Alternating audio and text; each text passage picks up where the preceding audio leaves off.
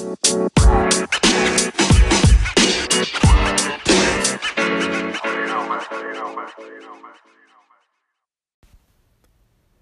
pleased to announce the first coach educational workshop for 2020, which is happening on April 18th in Edinburgh. This workshop will be exploring the use of parkour for sport coaches, as well as exploring the benefits and application of parkour as a donor sport in your specific context. This should be a fantastic event, but places are limited to just 16. So tickets are £25. You can find the link for these by searching for Parkour for Sport Coaches on the Eventbrite website or heading to www.athleticevolution.co.uk. So, welcome to the podcast. Today I'm speaking to Dr. Mike Hislop, who is a researcher within the Technical Services Department at World Rugby. So, welcome to the podcast, Mike. Thanks very much for having me, Rob. It's brilliant to get you on. So, for those who aren't familiar with you and, and the work that you do, can you give us a bit of an overview of your kind of background into your position at, at World Rugby and how you've ended up there? Yeah, sure. So since 2017, I've uh, I've been a researcher within our technical services department, which it's a, it's a pretty diverse department within World Rugby. It kind of caters to a lot of areas around player welfare, so injury injury prevention, but also things like game analysis, uh, anti-doping, uh, and also taking care of the laws and uh, and also the medical aspects as well. So um, it's a it's a pretty diverse role, and uh, that diversity certainly grown since I've started, which it keeps it quite fresh and exciting as well. Mm. So obviously you're you're a bit of a former rugby player yourself in terms of your own athletic background. Absolutely, yeah. Um, actually, recently came back to playing the game as well after a few years away. So uh, yeah, body doesn't quite thank me. It doesn't recover as quickly as it used to. But uh, no, it's good to be back. Mm-hmm, mm-hmm. So, any other kind of sports in your in your youth, or is it just rugby as a whole? Uh, I mean, rugby was probably the big one, but I'd, I'd also kind of been a little bit unconventional. I did things like martial arts, uh, a little bit of squash and cricket as well. So generally, anything that was was going around, I'd, I'd generally try and be involved in any of those sports at all. But uh, yeah, certainly it all sort of came back to rugby as I grew up and sort of went into adolescence, I guess. Mm. So, can you give us a bit more detail around, I guess, the kind of collaboration for your, your PhD research and, and what kind of came out in the back of that? So, it's obviously a, a pretty interesting program. So, I'm keen to dig into that with you.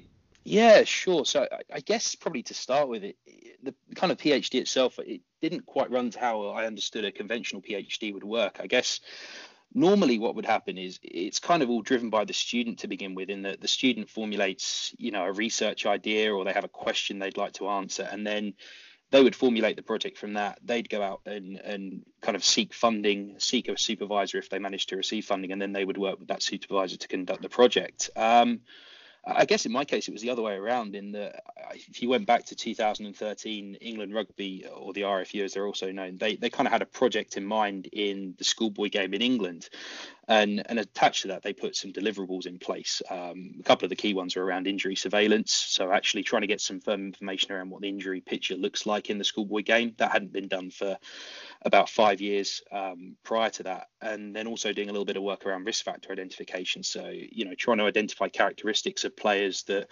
might predispose them to being injured, and and vice versa, things that might be actually protective of them getting injured, so reducing that risk. Um, but really, the highlight one was that they basically wanted to develop a what we would probably call a preventive exercise program. Now, those kind of programs have been around for a few years. FIFA had done a version called the 11 Plus that listeners may well be aware of. That's probably the most common one. Um, but really, the RFU wanted to see whether or not something similar um, whether that principle could be applied to rugby and whether or not it could successfully reduce injury risk across um, not just the schoolboy game but youth rugby in general. So those were the kind of the key things there really. Um, but essentially, my my PhD was road marked with the end goals in mind. That it's just we had to work out the most appropriate way to you know to go out and achieve them.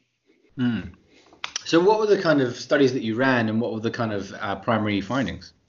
So I mean, we probably ran three big studies, um, or two studies that had the three big outcomes across. Obviously, we had our, our, injury surveillance going on, so that was collecting injury data across the schools that were involved in in a couple of the other studies. Um, I, I, guess probably the key findings were, if we start with the risk factor work, we did a little bit of work around um, sort of movement competency, as you can imagine. You know, working with adolescent athletes, movement competency, particularly around things like the growth spurt, can be, uh, you know, a pretty key consideration when you get adolescent awkwardness and, and things like that in play. Um, so one of the interesting findings we really did was we we did some movement screening testing using the functional movement screen on players aged 14 to 18, and really interesting thing was that it didn't really look like limitations of movement competency in and of themselves were associated with injury risk in those players. What was interesting was if those players were reporting pains during those movements, um, which I think is important given that we were testing those players in the pre-season period. So it wasn't as if they'd had, um, you know, several weeks or months of rugby behind them. They'd probably been doing very little, um, given that they'd probably been on their summer holidays beforehand. Um, we don't really know why they were. We didn't really know why those players were reporting pain, whether it was, you know, an unresolved injury or the lingering effects of a previous injury that had healed, for example. But um, it probably isn't all that surprising um, for me, at least, as it was logical. If a player reports pain during some fairly simple movement patterns, then how are they going to stand up to, to playing a sport like rugby for any period of time? Um, and there's still, you know, I think in terms of the applications, you look at there's often a debate around whether we should screen athletes or you know why we screen them. Uh, and for me, it probably came up with something quite simple in that it might just be that we need to look for simple tailored forms of screening as a means of identifying possible issues um, both from a pre-participation and, and also you kind of return to play protocols but it may not be that it's movement limitations or issues with movement competency it might just be a simple case of is the player reporting pain during that movement at all um, so that was kind of the the risk factor thing, which I thought was quite interesting. Um, really, the main finding though was around the uh, what's become the Activate program. So um, we got involved with about I think 30 schools across England that ran rugby programs um, from the under 15 to under 18 age groups, and essentially we ran what we would call a randomized control trial, um, which essentially means that we had our cohort of schools and then we split them up at random. Half randomly received the Activate program, uh, and half randomly received a, a, control program, which I guess you would look at and see that it, it kind of looks like your usual practice warm up. Um, and then over the course of this playing season, which for our youth guys was from 2015 2016, um, so it kind of kicked off in September of 2015, and then some of the schools would finish at Christmas. A couple of the other schools ran through into the new year. Um, it's just the way their seasons were structured. And over that time, they were collecting information about any injuries the players were picking up, and also training sessions, matches, and, and also whether they were doing the program or not. And, and so what we found on the back of that was that teams using Activate during the playing season were suffering fewer match injuries. I think it was about 15% fewer uh, match injuries, which wasn't really a, a, great deal to, to write home about. But when we started to unpackage that a little bit and, and see, well, okay, if we're not expecting a program like this to affect things like bone fractures, what about the injuries that it might affect, which your musculoskeletal uh, system, so things like your ligaments, your tendons, your muscle injuries.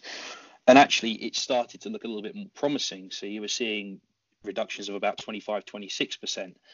Um, and then ultimately, the one that was probably the real surprise for us was around concussion. So we were seeing that teams using Activate were suffering about 30% fewer concussions compared to the teams that were using this control program. Um, and what was interesting about that was that that wasn't really taking account of how compliant teams were with using the program. So that was comparing teams that didn't might not have used the program at all, and in that same co- cohort of teams, there were teams that might have been using it religiously across both. Um, so that was the kind of interesting thing, but that presented quite a conservative estimate. Uh, one of the other big things we looked at was around how often teams use the program and whether that had an impact on on whether there were fewer injuries. And actually, what we found was that teams using the program pretty much as often as they could were suffering, you know, injuries a few, about 75% fewer injuries, whereas initially that was 15%. So, you know, the effect of in this is is pretty remarkable, um, and mm, that's mm, kind of one of the other things that we've been working on as well. Um, so, I mean, that was that was kind of the two really big findings from the the randomized control trial. And then really lastly, we we did a little bit of work around if we know that compliance and how often you use the program is is so important, what kind of factors play a role then in, in coaches being more compliant or less compliant? So we did a little bit of work around the psychological and the behavioral factors of that. And ultimately, what we found was that when we ran these these kind of studies, we had the coaches in at the start of the, the study to do a coach the coaches workshop. So we had them in, gave them a demonstration, gave them some of the background information for the program, and, and answered any questions they had.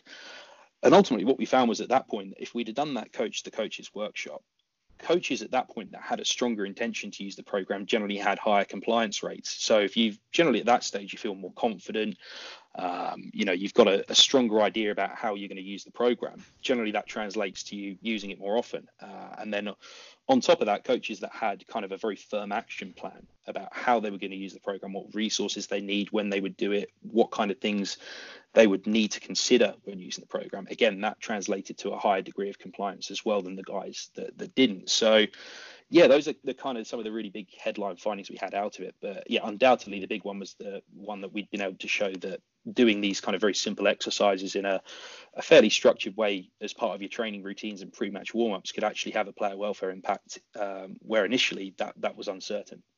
Mm, and that's some, I mean, that's colossal findings, really, isn't it? When you consider the percentage of injuries that can be reduced and the the way that could impact your your ability to select select essentially almost a fully fit team. Oh, absolutely. I mean, if you were looking at some of the injury rates, generally what you see is that injury rates tend to go up as, as the players get older. Um, so you, there are a number of reasons why that might be.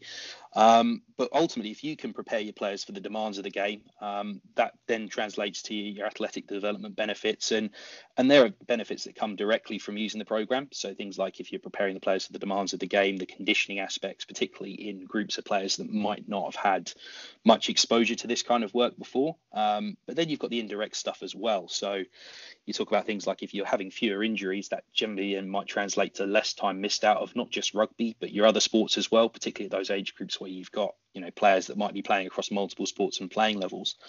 Um, and then ultimately, like you said, that that, that can then translate to things like player availability. So you know, particularly if you're running uh, multiple age group or multiple teams at an age group, you know, the last thing a coach wants is throughout the season, whether they've got three or four injuries, that potentially may mean only running one team for a period of time until players start coming back. So yeah, there's certainly a lot of benefits that stem from reducing the number of injuries your players suffer. Hmm. So, for the uninitiated, can you give us a bit of an overview of, of the Activate program as it is today? Yeah, sure. So, yeah, it's probably a few. If you'd asked me this a few years ago, I'd have given some really long-winded scientific uh, thing, but I've I've kind of boiled it down now, thankfully, and it's I guess if you're calling it something simple, it would be a, a structured, progressive set of activities that's designed to be used by coaches um, during rugby training sessions and also pre-match warm-up routines. Um, I, have spoken specifically about the youth version of it, but there is also a, a separate adult version that was also developed in parallel uh, for your adult community players. Um, it's essentially it's designed to be completed within about 15 or 20 minutes. Um, as I said, there are four versions. There's there's three youth versions and one adult. Um, so there's an under 15 version for your players aged 13 to 15, uh, an under 16 for players aged 15 and 16, and then there's an under 18 version which is for your your, adult, your players aged sort of 16 to 18, and then also the adult version.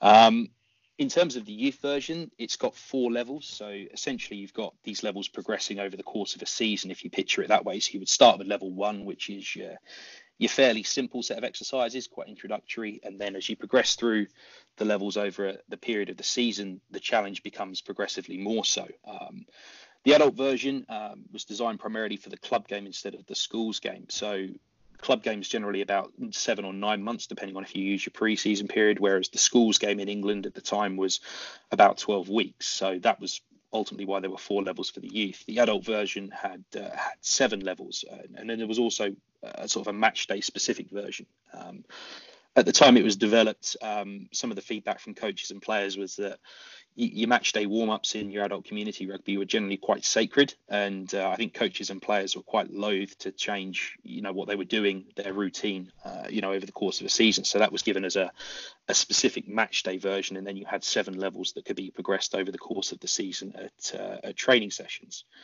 Um, and then when you kind of unpack those levels, each each level had four parts. So if you you talk about a pre-match warm-up or a training session, you would complete those four parts or as much of those four parts as you could. And those contain generally um, a variety of training methods. So you'd have things like a little bit of running-based rehearsals, some change of direction work, um, lower limbs, and proprioception training um, body weight or partner resistance training, and then also you'd start to incorporate things like um, some change direction or landing rehearsal, and then some plyometric activities as well. Um, and then in terms of how you, long you progress, generally you were looking at about six to eight weeks at a given level before you'd consider moving on. That was kind of the, the rule of thumb that we would give our coaches. Hmm. And I understand. I mean, with all sort of training programs, it's not necessarily the sets and reps that are written down. It's it's what you're paying attention to and what you're coaching. And and obviously within this program, there's eight kind of specific cues that you're looking to to reinforce, isn't there? Yeah, hundred percent. So yeah, you've hit the nail on the head. I think sometimes it's it's a question of quality over quantity, isn't it? And and generally speaking, the transfer of you know, most training programs is going to be the best when you know the athletes that you're working with develop that necessarily control, you know, that degree of control, balance, and, and technique over the time that they do those exercises. Um, and obviously, what underpins that is generally the ability to maintain a good posture uh, and developing those characteristics that then underpin that efficient and safe movement patterning. Um, and so, what we basically came up with is that if we knew that posture was an essential ingredient, in the reason why Activate can bulletproof, you know, our athletes. The question then becomes how can we help coaches to cue the correct posture and the movements while identifying potentially faulty postures or movements and correcting those in those players. Uh, and so across a lot of those activities within Activate, we generally had some common postures or movements that what I would say were fairly common faults from what I'd seen working with younger athletes uh, that coaches should emphasize in terms of the corrections but also they tied in quite closely with the postures that you know those coaches would be coaching in rugby usually. So hopefully that was going to give you know our technical coaches who are ultimately going to be the people using this, that would allow them to clue in into identifying faults and, and correcting them as appropriate. So those are what we kind of end up calling our, our key activate eight cues. Um, and what we essentially came up with was a list of, of eight internal cues, but over time now we've kind of come to realize that actually if we start looking at that maybe it's a little bit better to look at our external cues. So some of those can be converted, um, you know, to external cues with a little bit of creativity or the use of analogies. So do you want me to rattle those off for you? Yeah, yeah, let's do it. Perfect. So we start off, we'll probably work from top to bottom. So we talk a little bit about our head. So particularly in a sport like rugby, our head plays a pretty key position, both in terms of ensuring if we're we find ourselves in a variety of positions, uh, you kind of look at it and say your head generally does move around a little bit. So, in terms of our head positioning, we have things like our, our head neutral. So, for example, if we're doing a couple of our upright postures, we're looking at keeping our head neutral. But we also incorporate a couple of activities where we're in a prone position. So things like having our head up, um, which you know for in, in, a rugby sense, that could be things like in a jackal position, or uh, for the front rowers like myself, that's things like our scrummaging posture.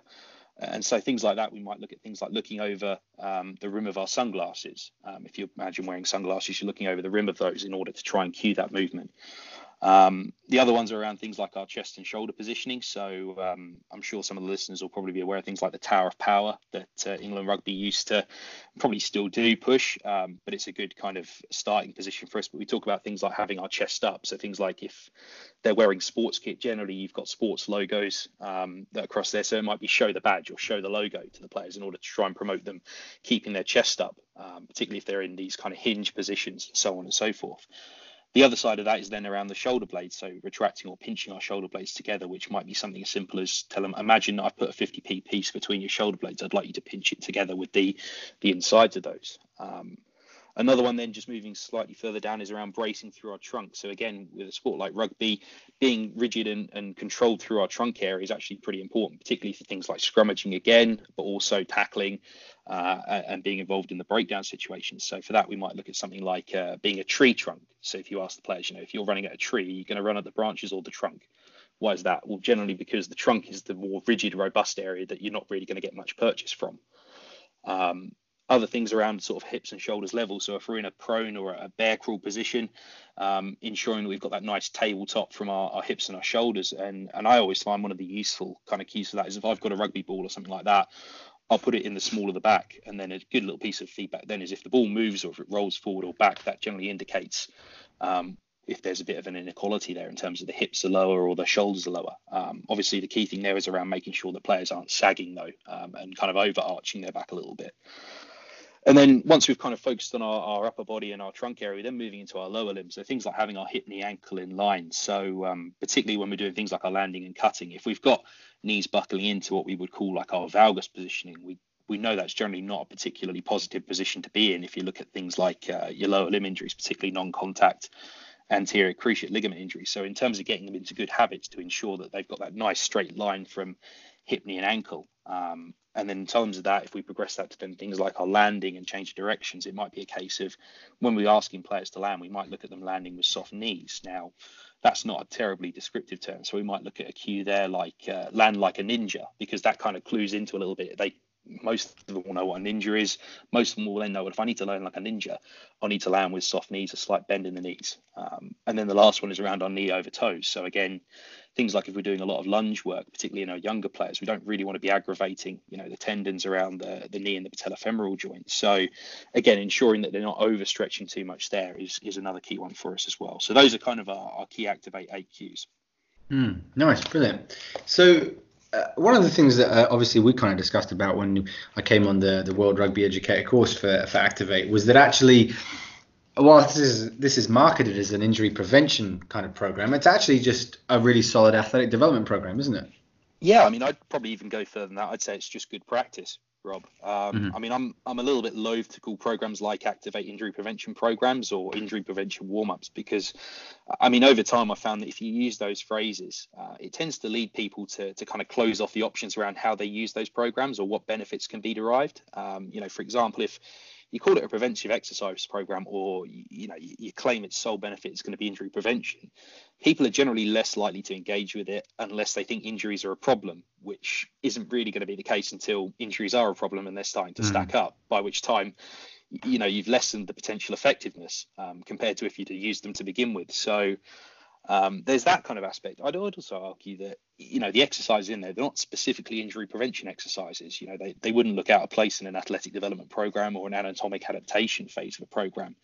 Um, you know even an injury rehabilitation program. You know those exercises carry all of those benefits. It's just as you said they've been put into a program that's specifically designed to you know prevent injuries from happening in the first place. Um, but you're absolutely right. I mean you know the truth is that there are benefits beyond injury prevention. By using programs like Activate, it could be things like, uh, you know, the training effects of using the program, which may help to prepare athletes for their sport. But as we touched on before, you know, you've also got those indirect effects that can come from, you know, missing less time, not from just rugby, but other sports due to injury, greater player availability, and also, you know, things like then if you've got players that are available for training a bit longer, that potentially aids you in, in terms of, you know, technical development as well. Hmm. So obviously, you know, the primary kind of I guess, driver from a research perspective was the injury prevention. So, what is it about the program do you think that helps produce those benefits? It's a good question. I think um, if you go back to answer that, it's probably worth starting with why you know injuries occur in the first place. And and I guess from a, a theoretical standpoint, injuries generally happen from one of two reasons. They either happen one when you know a given structure like a ligament or a muscle encounters a force that's beyond its capability to tolerate. So that would be like an acute injury. So, you know, for instance, like tearing a muscle or, or rupturing a ligament, for example, in an acute event, you know, particularly if you're landing or changing direction or even running. Um, but then also you've also got another means of that, which is when if a structure's kind of integrity, so you know the muscle fibers and so on and so forth, if they degrade over time, potentially due to not having enough time to recover, that can get to a point when you know a, a, normally tolerable load actually becomes damaging and that's kind of our, our, gradual onset injuries. So in light of that you then ask the question well why might you know a program like activate reduce the risk of those injuries? It, it could be because those exercises within there kind of provide a, necessary training stimulus that actually enhances the forced handling capabilities of those structures um, but it could also be potentially because they help to preserve the integrity of those structures during periods of frequent exposure to force. Now, the question then becomes, well, which which is it? And I guess the, it's a combination of the two, depending on you know the circumstances around who's using the program. Um, but I guess if you if you're looking to kind of tie it together, underpinning both is actually around that that transfer of training, I guess, isn't it? So that's that's I guess yeah, kind of my my two pence worth on it. Mm. So, why do you think it's the most effective strategy to equip the technical coaches to deliver Activate? Um, it's a very good question, I guess. I'm, I'm not sure it's probably the most effective option per se, because, you know, I wouldn't want to denigrate the role of strength and conditioning. Now, obviously, there is a gold standard, and that would be for players to be provided with, you know, regular and frequent access to an S&C coach uh, or expertise, and that ensures that they have, you know, they're getting adequately prepared for the demands of their sport. Now, that's the gold standard but you know there are going to be plenty of settings that don't have access to that strength and conditioning expertise. So coaches using programs like Activate can actually provide a great means of introducing the, the players to those foundational strength and conditioning practices that can meet the needs of those community level players. Um, and even for squads that do have S&C support, that can actually be a great means of increasing players' exposure to S&C practices if you don't have much time with them, for example. Mm, I mean, I, I think it's a fantastic program. I uh, was kind of instantly bought in after we did that first practical because it, it really ticks all the boxes from my perspective when I've done coach education workshops and, and basically similar kind of principles really where I've said, you know, actually, are you using your warm up time effectively or are you just kicking high balls and playing Ring of Fire? Could we actually use that 10 or 15 minutes better? And actually, you're already equipped to, you know, analyze someone's technique in whatever um, element of the sport, there's no reason why we can't kind of recalibrate your eye to look at these particular cues in the movement and get you to deliver it. So I think what you've done here in terms of the package is really, I think it's really neat, and I think it's it's got real uh, power in the application. It's just obviously delivering that out. So what plans are there to kind of disseminate the Activate program kind of far and wide throughout rugby? Yeah, I mean, so uh, it's been around since about 2017 through England Rugby, and then um, as you'd be aware, sort of Scotland Rugby have also the SRU have also been pushing this out. Um, we've sort of been working on it over the last two years, really, on on this package, if you like, of, of these different strategies. And and I guess from our perspective, you know, our end users are coaches involved in in youth and adult community level rugby around the world. So you know, our key audience includes those stakeholders around the people. Um, I'm pleased to say we, we launched the program globally through World Rugby uh, in September last year, um, and now the plan is to really address gaps in the awareness by working with our, our, regional associations. We're we're quite fortunate in that World Rugby is an organisation that already has an established training and education network and a, a, workforce around the world that run a number of other courses across various strands, of which coaching, strength and conditioning, match officiating, and medical kind of feature quite heavily. Um, and we've also got six regional associations that, that sit just below us that take care of their own regions, if you like. So you've got Asia, North America, South America, Europe, um, Francophone and, and, Anglophone Africa, and then also Oceania as well. Um, and then really the benefit of working with those regional associations is that we can tailor you know the approach we want to take depending on the needs of, of the playing unions within those regions because you know, you might imagine that the needs of a, a union within one region are, are going to differ fairly drastically from another, just due to the, you know, the environment that they sit in. So, in terms of where Activate is, there's obviously the online content which is available, um, and it's easily findable on Google. Um, it's also going to be delivered as part of our existing training and education portfolio, and, and that's primarily going to sit within World Rugby's level one coaching and, and strength and conditioning sources or courses with some signposting going into you know our other strands like rugby ready and, and first aid in rugby. Um, so at the moment uh, i'm currently getting around the, the world clocking up some air miles um, getting out there and actually training up members of our, our training and education workforce. Um, you were one of the guys over in france a couple of weeks ago um, where we kind of launched that in europe for the first time. And, and ultimately, what we hope is that having these courses means that within each region, we've got a small but, but growing workforce that's going to be able to hopefully cater towards a growing demand for people going on this course as well. Um, and that course is really designed to, you know, allow attendees to, to see the program in practice. Um, we want to give them an idea of um, leaning on some of the research that we did around getting an action plan in place um, that they can take away with them so that they can actually take something away saying this is how we're going to roll this out in our club or in our school teams and also we actually want to get them a chance just to practice the program in a you know a relatively risk-free environment because it can I can imagine it can be quite daunting for a coach to take something like this. They might not have um, you know much experience in and then go and deliver that to potentially 25 30 players. That would that would be quite daunting. So the idea of giving them a little bit of a chance to coach this in a, supportive environment would hopefully be a little bit of a confidence booster to them as well. Mm. So if we've got any coaches listening who have kind of piqued their interest and are keen to to learn a bit more about Activate but haven't necessarily come across it before, what would be your kind of first steps that you suggest?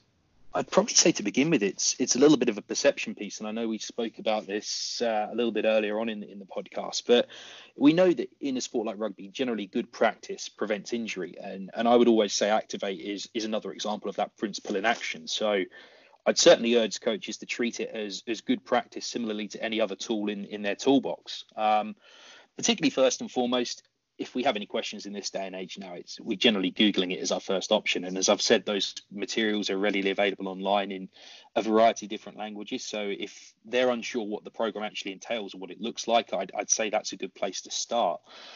Um, if they're still unsure, it is probably attend, worth attending a workshop as uh, as that's going to allow them to see the program in action. And, and I already touched on a couple of those other benefits as well.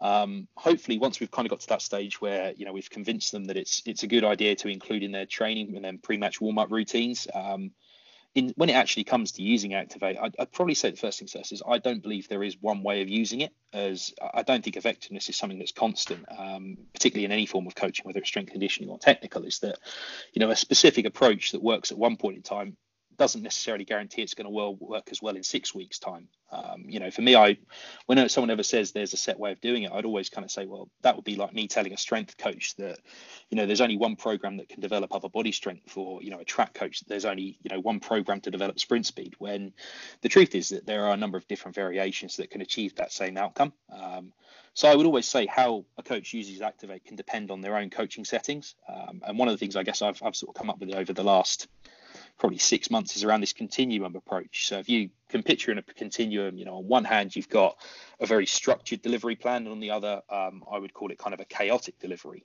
Um, so if you talk about your structured delivery, that's going to have some benefits, particularly if you know the key is to developing understanding in players. So if you're leading the program for the first time or a new level of exercises, you're probably going to want to do it a little bit more structured. You're going to want to put some structure around it because that's potentially then an opportunity to get some deliberate practice or deliberate practice in place, particularly if you're a coach that's inexperienced or you're not very confident in using it. Um, and also if you've got a large player to coach ratio.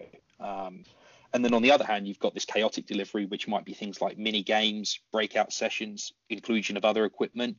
Um, and potentially that might lend itself to a more experienced or confident coach, um, and also a coach that's got the luxury of quite a small player to coach ratio as well. Um, and then you've kind of got everything in between that. And then I guess if you look at it over the course of either using a level or the entire program, it's possible to move, you know, from one end of the other uh, of that continuum, but also you could also move back as well as as you know your players become used to the exercises and what they're trying to achieve. Um, I think that then also allows you to provide a source of a little bit of reinvention and variation that can keep things fresh for the players because experiences with a number of these other programs generally the two big barriers are around things like time and players enjoyment. So finding ways to reinvent and vary things to keep it fresh for players should also be a little bit of a source of keeping the compliance going as well. Um, the only caveat i would kind of add to that is that as a coach it's important to think carefully about when you're going to progress along that continuum because for example uh, in my experience with leading this in other countries, generally the first thing coaches want to know is when can we get a ball involved in this? Um, because, you know, for a variety of reasons, primarily the way that the game is being coached now, a lot of impact, a lot of influence goes on actually having the ball involved, and not just you know not just focusing on the body necessarily. Um, but the challenge that then creates is that if you're talking about focusing on the exercise, because we know that doing the exercise with the correct form is important generally what happens is when you include a ball, the focus move away from what the body is doing, but then focuses on the ball, which potentially then might be reducing the impact of what we're trying to do anyway. So there are certain I think coaches have to be quite discreet as well. Um, but then on top of that, as well, if things like moving, progressing too far or too fast along, you know, the program, the other thing I'd emphasise is that is it okay to revisit an earlier approach? Um, you do the same thing if you were coaching a sports skill. So uh, again, if we're trying to draw parallels, I, I, don't see why this should be treated any differently. Mm. So a bit more broadly, I guess, is, is there any advice you would give to those coaching youth athletes based on what you know and the, and the kind of knowledge you've accumulated through your research? Yeah, I mean, I suppose I also did have a little bit of background in doing some actual proper coaching as a strength and conditioning coach. Um, I guess probably in that sense, there's, there's not really anything new under the sun. Um, I'd say pretty much everything that's got staying power in strength and conditioning adheres to some, if not all, of the basic principles. So I think certainly if, if you're looking to be developing sort of different repertoires and things like that, I'd definitely say that you, you can't go wrong staying pretty close to those basic principles. Um, I guess the other thing around is is probably being this idea of being mindful, not mindless. Um, I guess certainly when I was younger as a, as a coach, it, it's all too easy to, to just blindly copy what someone else is doing because it looks good or, or it's brought some good results um, without much forethought on why, you know, or what the consequences of that might be that if you used it in your setting. Uh, and I guess over that time, I've, I've kind of come up with this idea that, you know, if you uncritically accept a new practice, that usually then means that you uncritically dismiss it as well. And, and that's kind of how these fads are created. And I guess you only have to look at how many kind of fad practices there are out there to realize that that's still a thing. Um, I guess probably the other thing for me is also just being aware of your learning opportunities. Um, you know, one bad session doesn't make it a bad plan, just as one good session doesn't make it a good one. Um, and sometimes it's important to understand why something works or, or, doesn't work, and, and it goes back in the toolbox to be tried again another time. Um, particularly also around things like trial and error. That's not something I've touched on with Activate, but I would say don't be afraid of, of trial and error in their practice. Um, chances are a lot of young athletes are going to be new to the training too. And if you adhere to those basic principles, there's not really a, a right or a wrong way. So if you would set some guardrails there, they're a, a pretty good way to start, I guess. Um, mm. And then probably last one is just around regressing a program. I think sometimes there's always this this idea that it should always be progression. Um, and you know, regressing a program for me is no bad thing. Probably it's it's not as bad as progressing when you should be varying or regressing. Um, and I think sometimes it's you know we are guilty of, of progressing a bit too far too fast because I think there's always a perception that development's this linear process of, of A to B and progression is the only direction you can go. Whereas in truth, that kind of ignores the fact that development, whether it's technical or physical, it's not a neat, a neat or linear process. Yeah, absolutely. I've had that discussion with a lot, a lot of guests previously about actually you know it's it's a bit messy and a bit chaotic and it's not as as a b c d as we'd quite like yeah i think you're probably right i think in terms of that it's i mean guy i'm sure most of the listeners will be aware of vern gambetta and he's a guy that i do sort of read a lot of his work and listen to a lot of what he's got to say and i do like the idea of being comfortable with being uncomfortable. I think as a coach, you, often ask that of your players, um, when actually as a coach, you need to be expressing it yourself. So certainly, again, I'd, I'd urge coaches to start getting comfortable with getting uncomfortable because that's the reality that they're working in. Mm, absolutely. So thinking a bit further afield, Mike, are there any resources that you would kind of point youth coaches towards? Uh, yeah, sure. I think probably the big one is actually people. Uh, you know, in my case now, I guess I'm at a stage where I probably learn more now from people than from journal articles, books, or even sometimes coaching courses. Um, so certainly one of the big guiding points there would be surrounding yourself with people that you can bounce ideas off uh, and that are going to constructively critique your ideas and practices and, and, raise your awareness of the alternatives as well. Um, certainly one of the ideas I'm, I'm, trying to bounce around, particularly in this work with activators, around things like communities of practices and mentoring. Um, you know, particularly in things like I've, I've seen things like the Magic Academy um, that are kind of kicking off now with Russell Earnshaw and, and John Fletcher. That's more of a, a technical coaching thing, but I think it applies over here as well in terms of strength and conditioning. Is that particularly communities of practice and in, in mentoring, they're some of the most powerful and accessible methods out there if you're, you're prepared to be open and sincere with people. So certainly people and, and surrounding yourself with people that can that can actually lead you moving forwards, I think is is a fantastic thing as well. Yeah, I think that's um an area that of kind of coach development that isn't really that well utilized. I know Kelvin Giles has been quite outspoken about actually we don't need more certifications, we need more mentoring going on where people actually come and see you in your daily practice and what is what does that session look like and being as you say open and honest to to criticism and feedback to improve, not just to, you know, have that kind of style like you would when you're passing your driving test and you're never going to drive like that again. You know, the aim isn't to to uh, impress someone. The aim is to, you know, want to improve your practice. But there's a bit of a lack of mentoring in, in I guess, coaching, isn't there? I think so, 100%. And and that for me kind of does it does you know it's one of those things that frustrates a little bit at times where i think there are people out there that are prepared to mentor it's just sometimes i think we can be a little bit uptight and um, I think a lot of it does come back to how we receive feedback in some ways and, and ensuring that that's still a constructive experience. So perhaps we're not, you know, necessarily keen to put ourselves out there to be shot down in some cases. You only have to look at some of the stuff going around on social media to realize that that's that's a very real concern for some people. Um, but I think you're probably back to the kind of certifications thing. Yeah, absolutely. I think I think you're absolutely right. And um, yeah, it's, it's one of those things where I hope in, in the next couple of years we're going to see more and more of these communities of practice coming out because I think they can be actually much more powerful. And, and certainly, if you look at some of the research out there in this day and age now, most coaches actually probably see more benefit in terms of learning new things from more informal settings. So if you consider your formal settings being, you know, conferences or coaching courses, actually a minority of coaches now still see um, you know value in that. Whereas your more experienced coaches, it's probably more around the informal settings because there is more of a personal feel to it. Um, I mean, I wouldn't say that that that completely you should throw the baby out with the bathwater and coaching courses are all bad. It's just that um, they're probably catered towards a certain group of coaches being new to the maybe new to coaching, maybe new to sports, and and maybe potentially if they're using things like strength and conditioning. Um, but there has to come a point where development keeps going, and I think probably attending more courses it becomes a bit of a, a diminishing returns game really, and you have to look for other ways to kind of keep uh, progressing. Mm, absolutely. So if people are interested in kind of following uh, you, you and your work a bit more closely, where could they do that? Are you kind of out there on social media or? Yeah, for sure. Um, I mean, first and foremost, I'd say go online. Um, if they were to Google World Rugby Activate, that should probably take them through the key content. So we've got the videos, cue cards, frequently asked questions. Um, as you said there, yeah, I'm, I'm on Twitter. Uh, I think it's at Hislop underscore Mike. So if anyone ever has any queries at all, either you know feel free to tweet me or, or DM me. That's that's no bother at all. Uh, and then I guess if there's any interest around these courses that we've spoken about, I would say check with your uh, your rugby union's training and education manager to see if they haven't got if they have any got any any upcoming courses, and if not, why not? Mm. Brilliant. Well, Mike, it's been an absolute pleasure speaking with you. Thanks for uh, for sparing the time. No, it's been great. Thank you very much for that, Rob.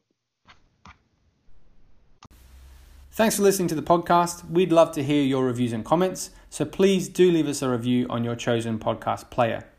If you want to visit us on social media, you can do so using the handle at Athletic Evo UK on Twitter and Instagram, or by searching Athletic Evolution on Facebook. You can also visit us at www.athleticevolution.co.uk. Thanks for listening, and we'll see you next time.